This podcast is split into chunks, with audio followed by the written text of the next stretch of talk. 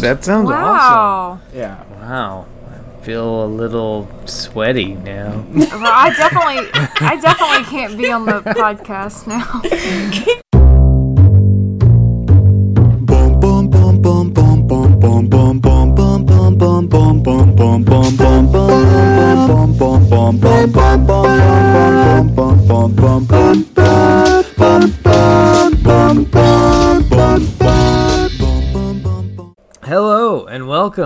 Catholic Nerds Podcast, your Eucharistic source for quality Catholic nerdery.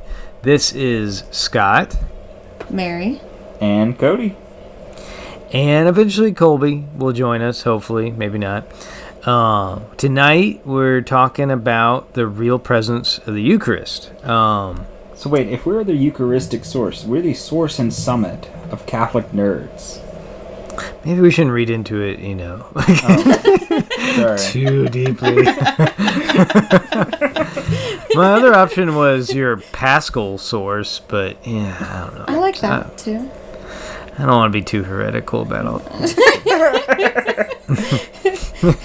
We want to walk that line of just barely enough yeah. heresy. Yeah, And re- really no heresy would be good. Yeah, I've heard that. Eh, I've heard I don't know. Little heresies are fun. I'm just kidding. okay, So- thanks. Getting a little sweaty in the palms. So, did y'all hear real quick just about the um, the falling out between Sony and the MCU? Yeah, that, oh, that's crazy. Director. So lame. So, what? Where do they stand right now? Like, what's the? So basically, that uh, they're they're in talks right now, trying to figure out what they're going to do. There may be possibilities of of uh, the movies still lining up from Sony um, with the MC universe, MC yeah MC universe. However, it seems that Tom Holland will not be appearing as Spider Man in Boo. the MCU anymore. What? Is it at all possible for them to have him in the MCU movies playing? I know, I know. Scott had said that there's never really another Iron Man, but you, you said there's other people who wear the suit. I don't know. Basically, Tom Holland appearing, but Peter Parker, I guess, is part of the trademark, right? Like his. Yeah. Okay, because I was thinking, could he appear as basically taking on the Iron Man role? No, know. Hawks or no, that's Captain America. Never mind. Sorry. Yeah, I don't know. It was just an idea that maybe maybe they'd wiggle around it and never have anyone call him Peter again. Uh, maybe they use some alternate Peter Parker from another uh, multiverse. It's just after all they did to build up the Tony Stark Peter Parker relationship, this just is unacceptable. And it's funny because it seems if it, as if Disney was trying to give Sony more profit. That can't be. Because what the deal was is Disney was saying, let's split 50-50 all future uh, Spider-Man stuff. Well, were they wanting to split the Sony movies too? That's probably They're- the deal. Yeah, they're I'm- saying let's I'm- split the Sony movies and let's split the MCU. So anything that worried appears in, I'm worried this isn't smoke to the fire of what that whistleblower Disney whistleblower came out and said that Disney has been overstating its profits for a long time, and now maybe Sony wants to get out of Dodge before it all collapses. maybe. I don't know. I don't know. don't know, but it's really upsetting. I think we should file a class action lawsuit for like Emotional Emotional For my childhood, yeah. Yeah, emotional distress that they've built up all of this and now it's just going to come crashing down around us. But anyway, yeah, so it said that um, a study showed that 26% of Marvel fans don't believe that Peter Parker will be appearing in any more Marvel movies. Oh, wait, sorry. No, that's the percentage of Catholics that believe in the true presence of the Eucharist. Don't believe me. Excellent segue, Mary, even though that is a terrible, horrifying number. um, yeah, so if y'all um, have been following the Catholic blogosphere or, um, you know, National Catholic Register put out a article about it, there's a Pew Research Center study that um, showed that 26% of Catholics under the age of 40, only 26%, uh, actually believe, believe in the real presence of Christ in the Eucharist.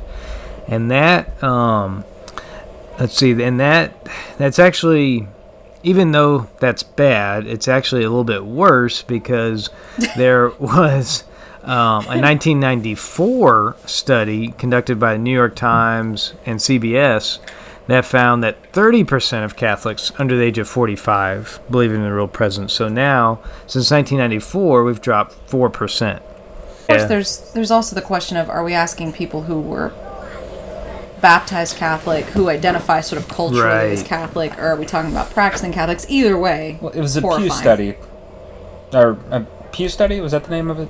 Yeah, Pew Research Center. Pew Research Center. So I assume they're asking kind of the, the right people. I But- would assume that because they they want part of they would like us to feel irrelevant Yeah. and undermined because that was they've done i don't know if it was them specifically but there was that study a while back saying that this is the percentage of catholics that use contraception it was Is it, are they high the same group? Yeah. i'm not yeah. saying it's the same group i'm just saying Well, that's what I'm saying. I think It Pew might have been Research the same Center is, is a different group that is kind of a church oriented thing. no Is it not? I don't believe so scott you would know more about this than us Well, I'm looking. I'm digging into the study a little bit. Um, the it's 26 percent of self-described Catholics.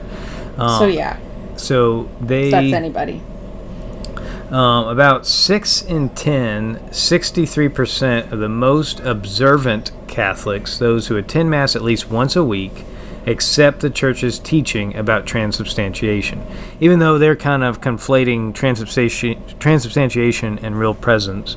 Um, so 63% of people actually attend Mass, you know, and it's in such a way that they're not in a state of mortal sin, um, believe in the real presence. But even th- then, that's still pretty low. what's That's the percentage 63%. So 37% don't believe in the real presence, even though they're attending Mass, right profaning the body and blood of Christ right and doing so. You know, they're saying amen, sort of, you know, in quotation marks. Right. right. Right. Amen. Metaphorically. Yeah. there, but it, there is a breakdown. Um, I'll put in the show notes uh, if you want to kind of dig into the correlation to, uh, you know, um, the mass attendance and the percentage of people that believe in real presence. Right. They don't disambiguate between transubstantiation and real presence, which, I mean, if you, the percentage of Catholics that would actually n- understand that subtlety even would probably be pretty low anyway. But yeah. Well, and two things that that first of all, I think that does establish that somewhat they're sort of like with the contraception study a while back that was like, oh, Catholics actually use contraception all the time. It's like, but that's not. The number was much lower for practicing Catholics than for people who simply identify as Catholic, you know. But also, right. also that basically where's the cause and where's the effect basically that these people identify as catholic but aren't attending mass which came first the chicken or the egg? You know like is it partly because they weren't properly catechized about the true presence and that's why they don't go to mass and aren't practicing? Yeah, if, if they Yeah. if people actually could conceive of the mystical awesomeness of right. the you know the real presence, really conceive of that, I it would it would be well, it'd be even worse if they weren't attending mass, right? right That would be, you know, knowledge and intent. yeah Their culpability would go way up. But yeah, I mean, if they actually could conceive of all these concepts of heaven kissing earth, the reality of that in the Eucharist, um, you know, they they be in the pews.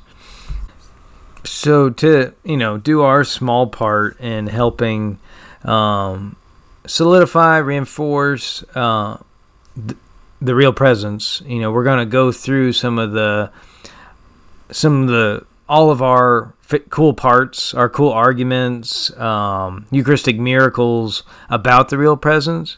Um, just as an outline, kind of where we the subjects we hope to cover tonight. Uh, we want to go over Flannery, Flannery O'Connor's really cool quote about the real presence. We want to um, go through John 6 of the Gospel of John, where Jesus lays it on as literal as possible. Um, we've got some cool quotes from the church fathers, from St. Justin Martyr, from St. Ignatius of Antioch, who were basically talking about this as they were being martyred, so they probably were telling the straight up truth. Um, Eucharistic miracles, we could have a whole podcast on just that, um, like like Lanciano and stuff. Um, and then, if we have time, um, we can even look to some of the Protestants, like Martin Luther, who, um, despite being Protestant, would hammer the table um, about the real presence when uh, when uh, other Protestants would try to argue about, uh, try to propose a, a symbolic understanding of the Eucharist. So that's just kind of an outline of where we want to go. Um, do y'all know the the Flannery Flannery O'Connor story? I don't think so. Negative Ghost Rider. We've been nodding aggressively at everything you just said. It's true. So, In unison. so tell us the Flannery well, O'Connor story. so it's known for her short stories like "A Good Man Is Hard to Find." Anyway, she was part of that group of young authors. Um, like I, I think maybe like Truman Capote, some of these guys who were not Catholic, but she was always solidly Catholic, and she hung out with these guys a little bit. Um, at one particular um, uh, like evening meal and party, um, the conversation turned towards the Eucharist, and as as sh okay, good, yeah. I heard um, this. This, and Flannery O'Connor's words, this is how it goes. Um, the conversation turned to the Eucharist, which I, being the Catholic, was obviously supposed to defend. Mary McCarthy said when she was a child and received the host, she thought of it as the Holy Ghost, he being the most portable person of the Trinity. Now, she thought of it as a symbol and implied that it was a pretty good one. I then said in a very shaky voice, Well, if it's a symbol, to hell with it. that was all the. And then she finishes, That was all the defense I was capable of, but I realize now that this is all I will ever be able to say about it outside of a story, except that it is the center of existence for me. All the rest of life is expendable. So, you know, very strong words from this awesome. Yeah. Yeah. She, and I mean, Tolkien said very similar things we've talked about before, but I mean, it's true. If it's just a symbol, then to hell with it because it's not what Jesus said. And that's, that's, you know, that's, if it's, if we're going against so strongly what Jesus said, then to hell with that, right? Right. Yes, ma'am. Yeah, that uh, it reminds me of uh, I forget who says it, but uh, basically, like if we truly understood what the Eucharist was, uh, we'd be breaking down the doors Yeah. to the church. Like we would never leave mass. It probably is I by the I might view, that. Or I might be paraphrasing. That's who I would probably, guess. but- So, do y'all want to um, go through maybe some of John 6 uh, and just. Sure.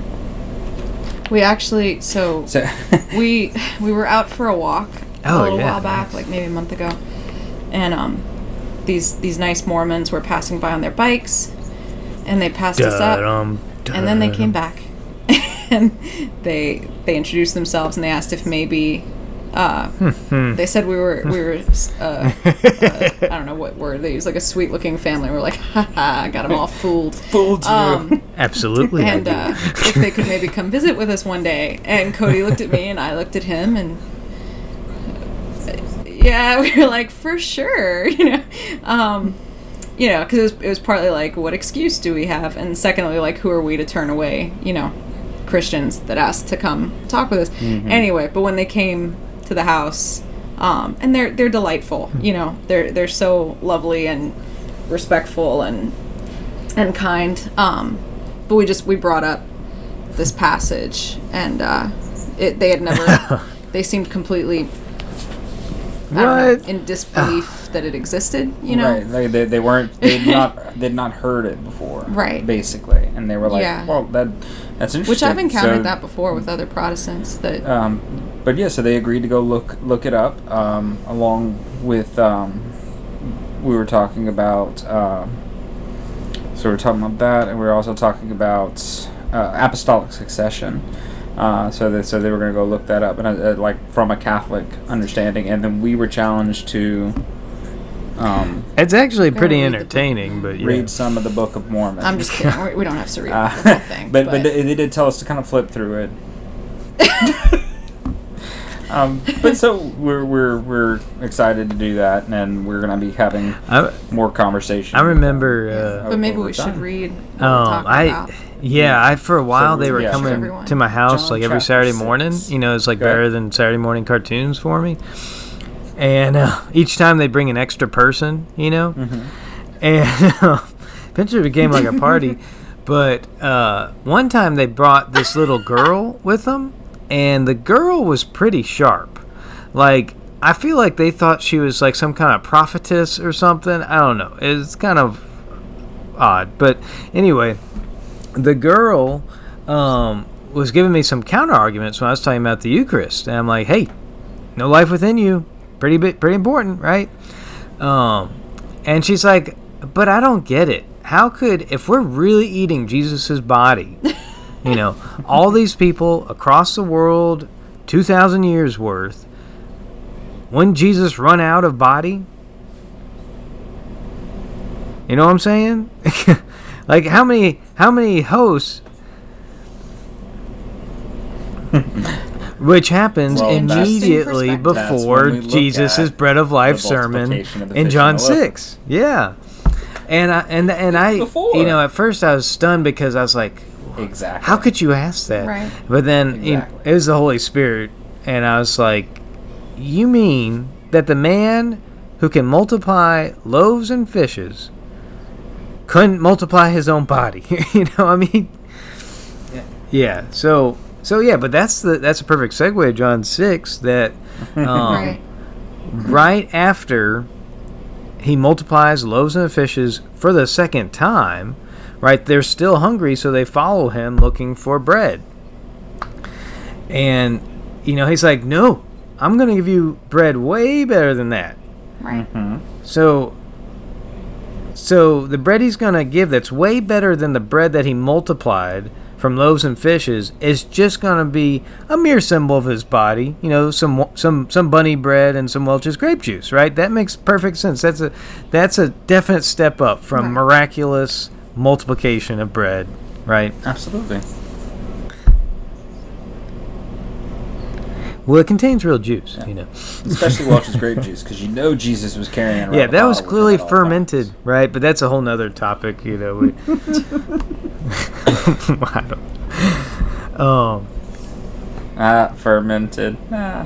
Yeah, sure, sure, or at least, Well, did you? I know, we it's have it long. open. Did, did you want to Um, have Cody I would- it out loud? Okay. Well, Wha- wha- okay, there's- just it's so long. just a little. So, I think we probably should what do we read like starting around So- John. Um, definitely John six fifty one, but maybe start in the forties. Um, before Jesus gets into this, um, several times they murmur against him, right? Which is a quote, you know, which is a direct reference to the way the Israelites murmured against Moses, because Christ is the new Moses, giving them the new manna, um, leading the new Exodus, new Promised Land, all that sort of thing. But yeah, um, yeah, y'all, y'all think somewhere in the 40s? You want to start in there?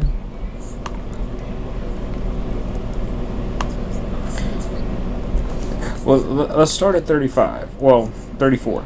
That's what I was thinking. They too. said to him, Lord, give us this bread always. And Jesus said to them, I am the bread of life. He who comes to me shall not hunger, and he who believes in me shall never thirst. But I said to you that you have seen me, and yet do not believe. All that the Father gives me will come to me, and him who comes to me I will not cast out. For I have come down from heaven, not to do my own will, but the will of him who sent me. And this is the will of him who sent me, that I should lose nothing of all that he has given me, but raise it up at the last day. For this is the will of my Father, that everyone who sees the Son and believes in him should have eternal life, and I will raise him up at the last day. The Jews then murmured at him, because he said, I am the bread which came down from heaven. They said, Is not this Jesus, the son of Joseph, whose father and mother we know?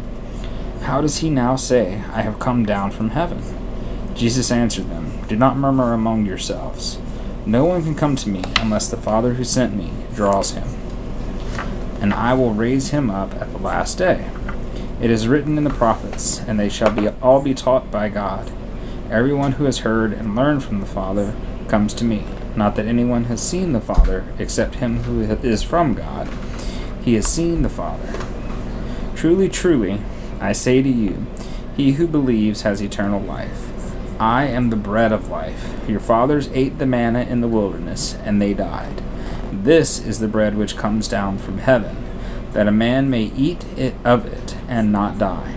I am the living bread, which came down from heaven. If anyone eats of this bread, he will live forever. And the bread which I shall give for the life of the world is my flesh. The Jews then disputed among themselves, saying, How can this man give us his flesh to eat? So Jesus said to them, Truly, truly, I say to you, unless you eat the flesh of the Son of Man and drink his blood, you have no life in you. He who eats my flesh and drinks my blood has eternal life, and I will raise him up at the last day. For my flesh is food indeed, and my blood is drink indeed. He who eats my flesh and drinks my blood abides in me, and I in him. As the living Father sent me, and I live because of the Father, so he who eats me will live because of me. This is the bread which came down from heaven, not such as the fathers ate and died. He who eats this bread will live forever. yeah, for This he said my flesh is food symbolically, and my blood is drink symbolically, right? That's what you just read?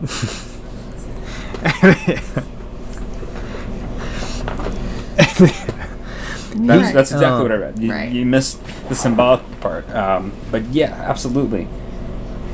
But Greek. no- and, and we know that if, if, if you actually look at uh, the original Hebrew, correct? I think it's The Greek, the Greek. Greek. The word Well, that no, is- so is at John used for 6:53, is to gnaw It switches In from this fago, in this passage. which is the general Greek word to eat, which could be like eat your heart out. You know, it could be used symbolically, used figuratively. In John six fifty three, where he says, "Truly, truly, I say to you, mm-hmm. unless you eat." Fago, the flesh of the Son of Man, and drink his blood, you have no life in you. 54, he switches, He who trogon eats my flesh and drinks my blood has eternal life, and I'll raise him up on the last day. So, trogon, like you're saying, is the is a word which can only be taken literally in the Greek. It means to gnaw on, to rip, to chew in your mouth, um, to mash it up, yeah, and to swallow it. Right? It's it's as literal as possible. masticate.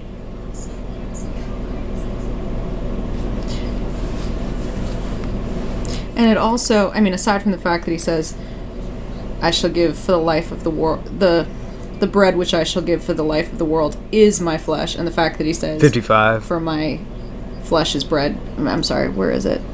The part where he says "indeed" repeatedly. Yeah, for my flesh is food indeed, and my blood is drink indeed. You know, like adding emphasis of like. Amen. know, Amen. I say to you, forty-seven. He also said, um, I don't remember what verse it was, but he said, um, there's amen, amen, I say to you, but he said something about whoever looks on the Son of Man or whoever sees. 46 not that Son anyone has And seen it the father except while we were reading it, I've never from god noticed he that has part seen the before. father which is Right. Um, Yeah. or no, I think it was a different one. But eh, basically, that how can we see Christ now in modernity, if not for and the in the road to Eucharist? emmaus It, it said, Cody found it. Um, but I say to you that you have seen. Yeah, Mm-hmm. yeah.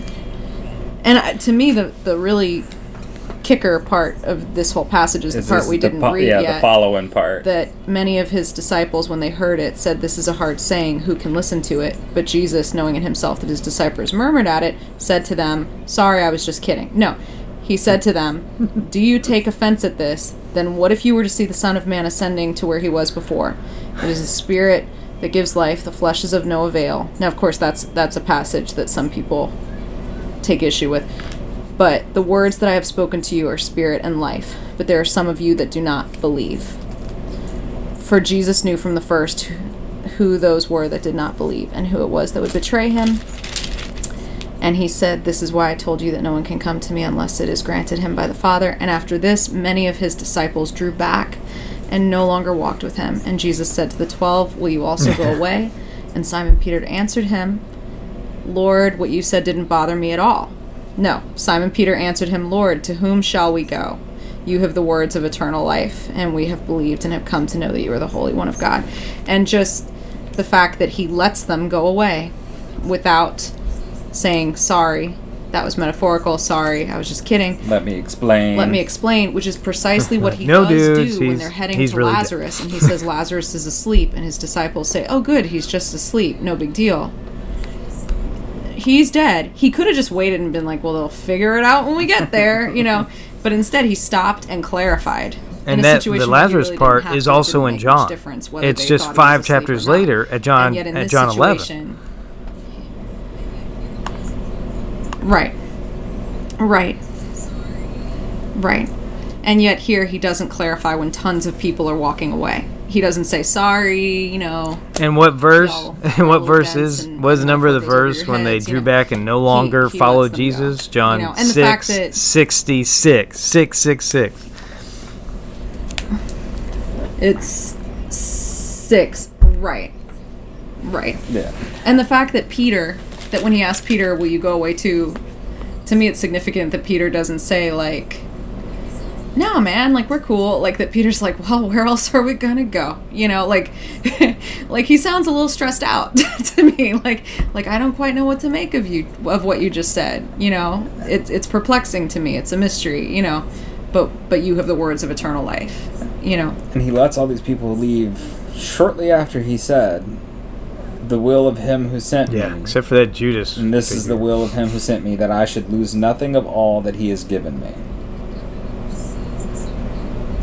Oh, and there it is, verse 40. For this is the will of my Father, that everyone who sees the Son of Man and believes in him should have eternal life. And one of the how could we uh, him translations today, of the not manna, like the manna that the was kept on the altar Eucharist? and the tabernacle of Moses, you have it's it's also translated as the bread of the presence, also the bread of the face.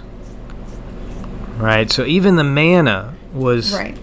the f- the face. So now we have the Eucharist, mm. and it's it's how we see the face of God.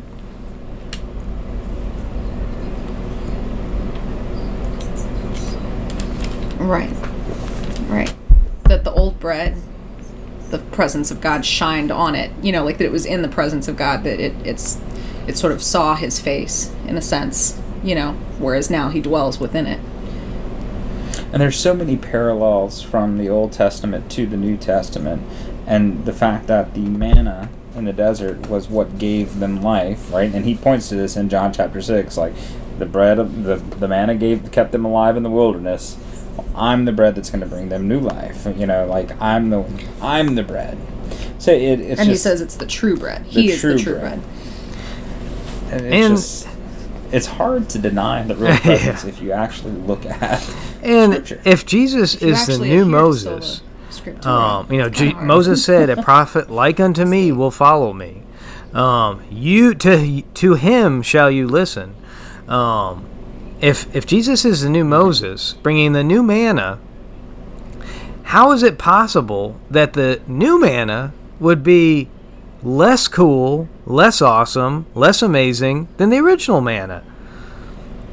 Right, because you ask if you ask somebody what is the greatest miracle Right. accomplished Right, at the hands of Moses, they'll say, "Oh, you know, the the the parting of the Red Sea or something like that." But no, the greatest miracle Moses accomplished was feeding hundreds of thousands of Israelites wandering in the desert for 40 years on the manna and the, and the quail, you know, that would also come up.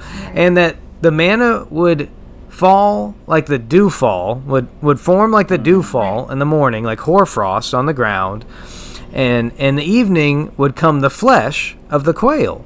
So you'd have bread and flesh feeding them God's people, the chosen people, for 40 years. And so we get to the new manna, and it's just symbolic. It's. yeah. right. Right. It's something we buy at a Because ultimately, ultimately, what that's you know, saying is that Moses was far greater than Jesus. It's amazing. The old manna is far greater than the new manna. Right. Mm-hmm. Right. And do you think part of why like we we don't realize how incredible I feel like growing up I didn't realize how incredible the whole manna thing was is partly because we're people living in the 21st century in a first world country where it doesn't hit us how how desperate their situation would have been otherwise, you know?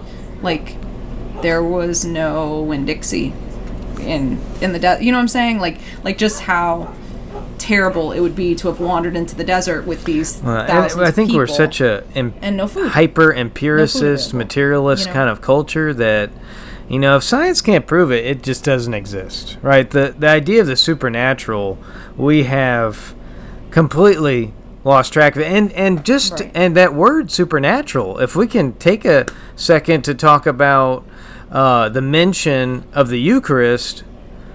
yeah, no. um, um, the the word The um, Sorry. go Give ahead. us this day our daily bread, and, and the Lord's Prayer and the Our Father. Y'all, y'all familiar with where I'm going with this? Right, like that it's right. If you just take that sentence, Chrisley. give us this day Or- or grocery our bread. daily bread. You you should. After saying this, you know, the thousand times in our lives that we say this, you should be like, "Hey, that sense doesn't make any sense the way it's translated. Why you have the the redundancy of day mentioned twice?" Well, that's because it's a poor translation. Daily, the word daily in front of bread, the Greek right. word there is epiousios. Jesus just coins this term when he gives us the Lord's Prayer, and um, daily is not at all the translation of it. If you take, if and this is not a hard word for us to translate, epi, like epithelium, like epicenter, um, all those mean like the outermost, above, uh, super, right? Ousios is the uh, the word we we use to define the nature of Christ, homoousios, one in being. You know, in in the uh, in the um, Nicene Creed, homoousios, consubstantial with the Father, one in being with the Father. Ousios means nature or being. So if you take those two words together, you have super substantial or supernatural. So you have give us this day our supernatural bread. And that is, by the way, how St. Jerome, translating the Bible in Bethlehem, translated that. He, he and the St. Jerome Vulgate version of the Bible is give us this day our supernatural bread. Yeah. I don't. Why don't we say that? That's bananas. Look at St. Jerome go. Like, don't- how have we never heard? I don't this understand why we don't. I have a master's in theology, and I've never heard this before. It's like, I spent three years in seminary and had no clue. yeah, why not that? Yeah, and like, why, why don't? they I mean, think it about so it. that All Protestants praying? I mean, we just everywhere changed a bunch say they're our prayers. Why Father, didn't that get and included? what they are saying and don't know it is, give us this day our Eucharist, our real presence, our new manna. They and they just don't know it. Right. Right. Right. Which of course they also don't Mm-hmm. know that the part the um doxology, the for thine is the kingdom and the power and the glory Oh, is not scriptural. Is- it's from the early mass. it's so that's like um, from the Didache or Oh, so, something. no. so much for sola scriptura. Oh, and we should um John 6 63 I think Yeah. we should, you know, prepare those listening. You mentioned uh Mary briefly um the flesh is of no avail. Right. So Zwingli uh, I don't know, John Hus Yes, or somebody I might have done before him, that. but we basically have 1500 years everybody's like yeah real presence duh obviously jesus said this is my body here it goes zwingli comes along you know after calvin after luther and he says look at this how can you believe that it's the eucharist is jesus' flesh if jesus immediately says the flesh is of no avail. Well, that's and I mean that's that's why so many to, of no today's avail. Protestants don't b- only believe in a symbolic interpretation. Like the Baptists, the Anabaptists descended from Zwingli. It's Jesus isn't saying my flesh is of no avail. He's saying in the flesh, your flesh. You know the people he's speaking to. Um, even, you know Judas among them, their flesh is of no avail. My flesh is. And so,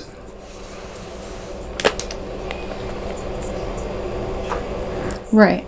And he says, The words I have spoken Right, to you are right. spirit and life. And what are the words he just spoke to them? Saying that they need to eat his body Well, and his blood. You know? He's probably also talking about transubstantiation right there. Um, you know, like the uh, he's getting into metaphysics, talking about like yeah, it looks like bread, but and a little, and we do. I do have a good like quote from is, Saint Ignatius of. Antioch, um, from the second century. Oh yeah, Ig- he yeah. I think Saint Ignatius of Antioch. Yeah he always has good quotes. yeah. So um, Scott or Saint Ignatius. and I'm gonna Yeah. I'm uh, have a blog post to Okay. uh, go along with this uh, podcast. So, but it'll be in the show notes too if you want to see this quote. Um, Saint and I'm I do have a quote from Saint Ignatius, uh, but the one I actually want to talk about with transubstantiation, what Cody was talking about, is actually from Saint Justin Martyr, um, and this is from his first apology. Yeah, also cool. He's so he's writing this 150 AD, right? cool, you know, um, basically a hundred within uh, just past a hundred years of Christ's life. Uh, he's writing this. Uh, it's a letter to the Emperor uh, Antoninus Pius, uh, and this is chapter 66 of his letter. So you know, not not the kind of letter we would write. Um, yeah. Chapter 66 Oh. of my oh. letter. Actually, that does sound So- like the kind of letter Mary would write. So, and this goes just just with like what Cody was saying. For not of as common over. bread and common drink do we receive these, but in like manner as Jesus Christ our Savior, having been made flesh by the word of God, had both flesh and blood for our salvation. So likewise have we been taught that the food which is blessed by the prayer of His word his capitalizes Jesus' word, and from which our bo- our blood and flesh by transmutation are nourished, is the flesh and blood of that Jesus who was made flesh. So, transubstantiation, that word might have come along a little bit later, but right here you have transmutation. Like this, this you know, they didn't lick that off the the grass like the mm-hmm. dew fall. All right, that that was that was early early church teaching. exactly. Yeah. Right. Yeah. This predates the Bible as we know it. than the existence of the canon of Scripture. Yeah. And yeah, I mean, we've got, and then we have have quote from Justin uh, from Saint Ignatius of Antioch saying, um, they be uh, talking about they who confess not the Eucharist to be the flesh of our Savior Jesus Christ, which suffered for our sins, which the Father of His goodness goodness raised up again. Um, those who confess not, you need to stay away from them. He says, Therefore, you should keep aloof from such persons and not to speak of them, either in private or in public. so, um, how's that for ecumenical dialogue? yes, ma'am. right. Right. John 6 is incredibly rich. All right, but last thing just to touch on, since we only have so much time before, uh, is Jesus when he says um, flesh, when he uses the word flesh in John 6, um, he had two options. In Greek, he could use soma, which is like the general term for flesh, for body. Um, but he doesn't. He uses the much more specific and literal term sarx. That's S A R X. Um, so just like when he switches from the general Greek word for eating phago, that's P H A G O, he for emphasis and to be make sure they understand that he's being literal, he switches to trogon, which is much more uh, visceral and um, physical eating experience, non-metaphorical, non-figurative, non-symbolic. Um, the but throughout when he says flesh, he's saying sarx Um, you know, my flesh, the the the sinew, the the skin on my bones. It's very literal. So I guess um, I thought we'd have time to talk. I guess I was just crazy thinking we'd have time to talk about um, Eucharistic miracles in this episode. But I guess uh, the good Lord just wants us to talk about the real presence even more. So I'm. Yeah, yeah. So we need at least twenty six. Especially in this day and time when only twenty six percent. You know. And- well, I don't know about that. Well, and this is good because it's like just now we kind of- talked about some of the sort of more kind of scholastic or Basic or um, uh, or academic. academic-y research, scripture based, like kind of case, the case for the Eucharist. And next time we can talk about kind of sort of the more experiential. Um, when the when the Mormons were here, Yeah, yeah. we asked them um, basically like on on what premise do they accept Our our hearts burned within the us. Scriptures, you know. Um, and their answer was basically that they're touched when they read it, you know. Basically, that's Basically, basically yeah. what it was, and it was kind of great because Cody was like, "Okay, well, let me tell you about how my heart burns when I'm in front of you." Well, and if and if Like, he didn't heartburn say it like that. constitutes Like, he- canonicity, like- you know, then he, he let into it more, more smoothly, but I mean, uh, less of like a I've smack. read. I mean, the But, Ac- uh, the Exorcist. When I read the Exorcist, it gave me heartburn. So that must be the divine i- inspired word of God as well.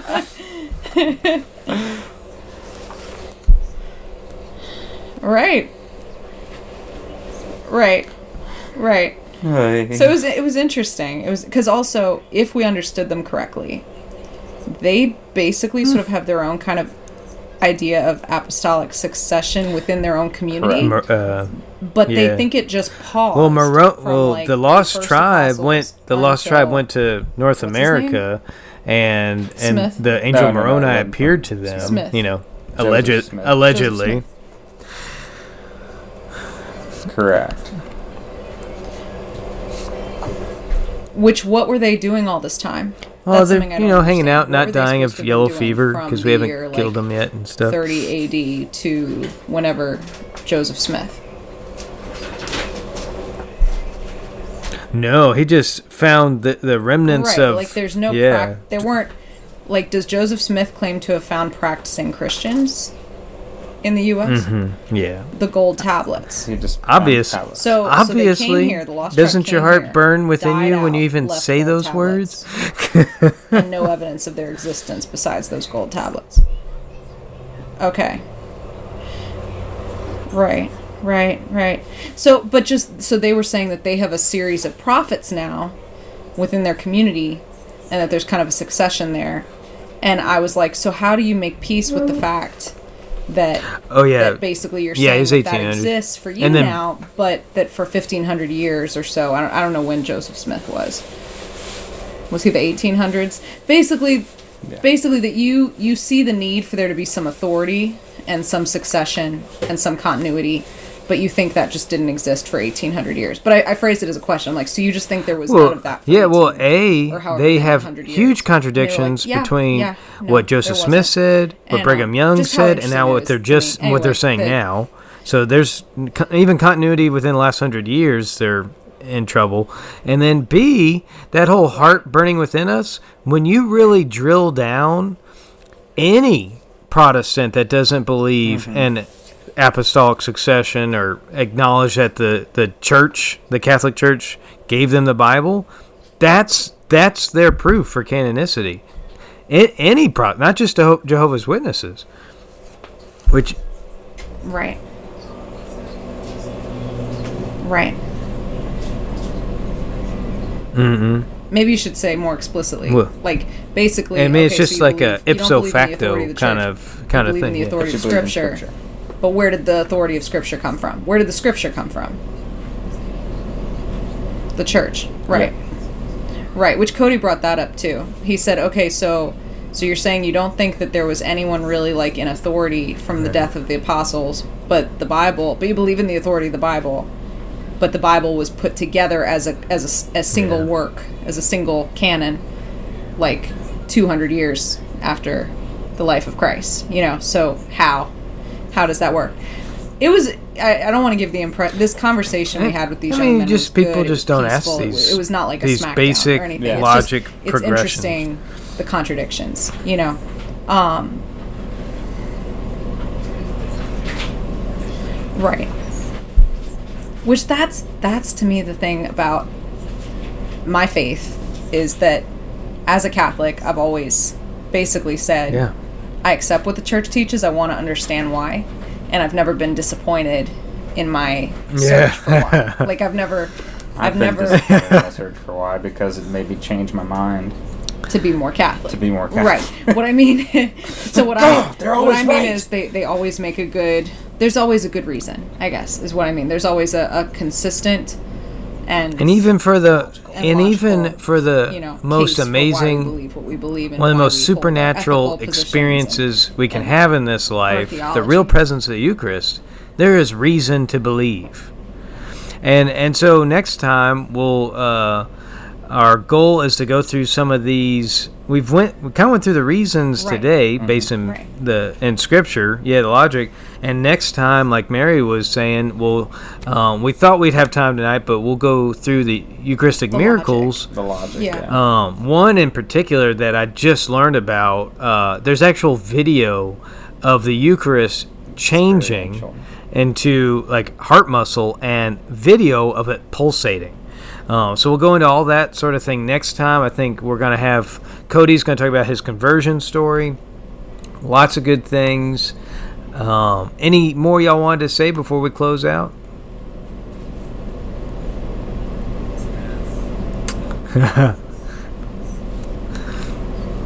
No, Mm. no, I think Adore God. Go to mass.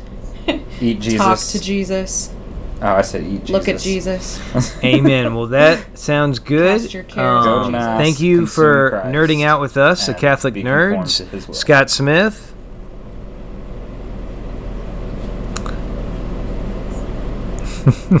Please.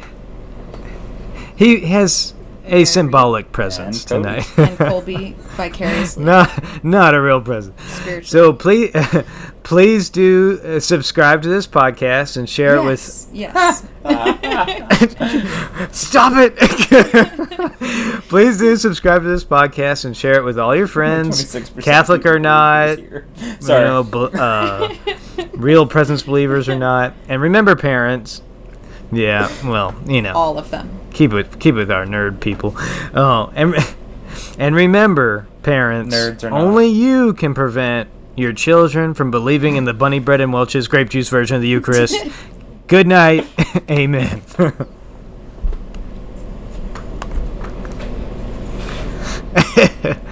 oh, you, you like what I'm wearing? What?